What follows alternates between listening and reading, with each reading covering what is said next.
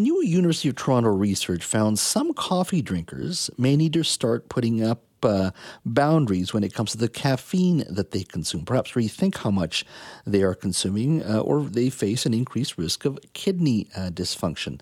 Now, the study, which was published in January, said about half of the population has a genetic variant that means their body is slow at metabolizing caffeine.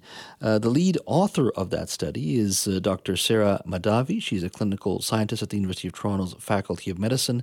And as I said, she's the lead author of that study. Dr. Mahdavi, thank you for joining us today. My pleasure. Thank you for having me on your show. W- was were the findings surprising to you?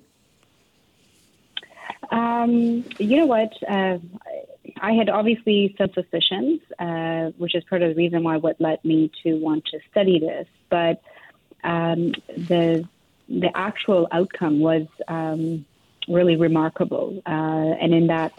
Uh, we followed these individuals for over 16 years, and to see those um, really clear uh, differences uh, between the two groups um, was, you know, not surprising, but just remarkable to actually to to witness. Mm-hmm. So, at its core, the study tells us that uh, people who drink more than three cup three cups of coffee a day, and I guess are slow at metabolizing that coffee, they're at the risk of kidney dysfunction. Correct. Yeah, that's correct. How did you go about doing this study? Um, so, uh, you know, to just give you a little bit of a background, um, I have worked with the um, kidney disease population for quite some time. Mm-hmm. Um, and I had heard of uh, uh, this marker uh, and its uh, outcomes that were uh, measured um, in risks of heart attack. So, there was a previous study that had showed those individuals who were um, high consum- consumers of coffee um, that were uh, divided by according to genotype um, and as well as these uh, high consumption of coffee, uh, there was uh, a, a clear difference in the risk of heart attack. So those people who were the slow metabolizers were almost four times more likely to uh, have a heart attack when they were consuming large amounts of coffee. So uh, and then there was also research that was showing uh, there is a risk of um, hypertension, so high blood pressure uh, in those individuals who are slow metabolizers. Um, and I just generally find coffee a very interesting um, topic to, to research uh, and, and, and learn about because it's, it's a very uh, common and frequent exposure. When we think about environmental exposures, um, you know, uh, there isn't very many single foods that a lot of people consume uh, in such large quantities, um, with the exception of coffee. So, uh, you know, and people get passionate about it. You know, it's a ritual. Uh, there is so much that goes around it. So, so it's a very interesting beverage to study. Mm-hmm. And um, those were things that um, sort of led me to to to think about this. And otherwise, uh, you know, there is a lot of conflicting research about um, risk of coffee and kidney disease. Um, and um, so I just had a bit of a hunch that uh, part of the reason a lot of times where there's inconsistency in medicine and science uh, simply is because the populations that are being studied are genetically different. Um, and so that was my suspicion with it. Uh, is it hard to guess whether somebody has this coffee gene? Yes, there's actually no real way to guess um, if you have this, um, uh, what we should call the coffee detoxifying gene, because the uh, the gene is expressed in the enzyme that cleans our blood uh, is in the liver, and there's no way to feel or sense um, how how well it's it's performing or functioning. Uh, now, I, a lot of times I talk about this topic, and obviously throughout the years as I've talked about my research, um, you know, people right away say, "Oh, you know what? I know I'm a slow metabolizer because if I drink coffee after, you know, 2 p.m., I can't go to bed." Yeah. Uh, or people will say, you know, I know I'm a fast metabolizer because I can have 10 cups of coffee a day and it doesn't affect me. I can take a nap right after. So um, that is actually a different genotype. So the, the sensation of the effects, the neurological outcomes, which is the anxiety, the jitteriness, the lack of sleep, um, or the sense of alertness. Uh, those, uh, uh, you know, neuro and psychological effects of caffeine uh, uh, are, are, are, on a different uh, genotype, which is expressed in our mostly in our brain. Uh, and it's, that gene is called the ADORA gene. Uh, that is different than what happens in our liver, which is this uh, CYP1A2 gene. Um, and people can have any combination. So they could be a slow metabolizer, but really desensitized to coffee, which is really the worst combination, meaning that, you know, you can drink 10 cups of coffee and not feel it from a neurological perspective.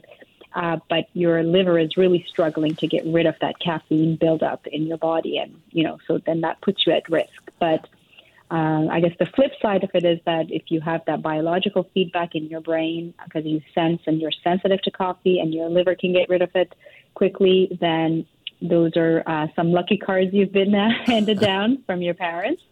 Um, but yeah, so it could be um, you know a combination of things. But ultimately, just to answer your question, with regards to the toxicity effect of caffeine, there is no way for us to feel or sense uh, what our bodies are doing. So if someone says, "Look, I can have a coffee at five in the afternoon and I can still sleep very well, so I must be okay," it, that doesn't necessarily mean you may not have that gene.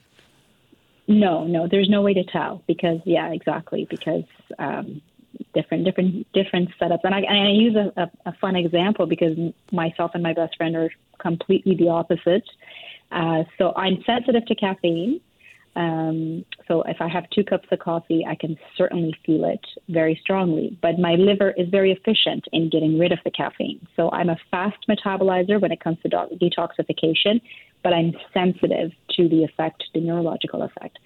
And my best friend is the opposite. She can drink 10 cups of coffee, go to bed, but her liver um, is really quite um, diminished in its ability to be able to uh, excrete that caffeine effectively. And just to give you an example of, you know, comparatives, mm-hmm. so for people who are slow metabolizers, you know, it's a ratio of one to four. So, um, you know, one cup of coffee coffee for me would be equivalent to four cups of coffee um, for somebody who's a slow metabolizer. So oh. that's how the difference is. Yeah. Uh, so, based on your study and people listening to you right now, what should people do? Is it the old uh, adage of just uh, you know uh, be, be, there should be balance in your life. Don't drink too much, and if you want to have a cup of coffee, definitely have one. Uh, you have to balance all that out. Listening to you today, what what what kind of advice would you give people in regards to ca- caffeine intake and coffee intake?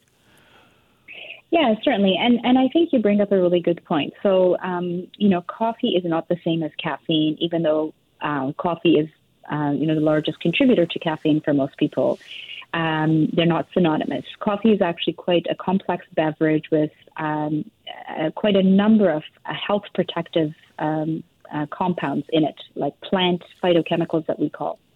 Um, so it's not that coffee is bad.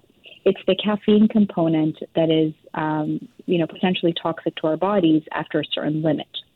So what I advise people, uh, you know, you're correct. Uh, you know, moderation, quote unquote, uh, could be uh, a way to go. But I think that term, uh, part of the issue with that term uh, for me is that people's definition of moderation is different from each other. So it's not really a good standard to go by. And, you know, being a scientist, I like to measure things. So, uh, you know, we talk about measuring coffee and caffeine in our study, more than three cups.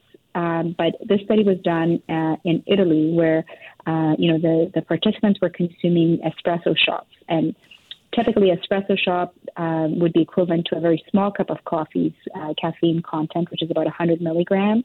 Uh, but if we say coffee in moderation in Canada or in the U.S., uh, and you know people are kind of getting a venti cup at um, right at Starbucks or you know a medium cup or a large cup at uh, Tim Hortons, they already would be getting um, uh, 300 milligrams or more of caffeine in that one cup. Um, so, you know, yes, moderation is good if uh, we understand the amounts. Uh, another option is to, um, you know, still enjoy the beverage but use decaffeinated coffee, and um, that should be that should be fine as well. That may be the best uh, way to go for someone like myself who does like his coffee and but does have to be a little careful. Dr. Mahdavi, thank you yes. so much for your time. Really enjoyed our conversation. My pleasure. My pleasure.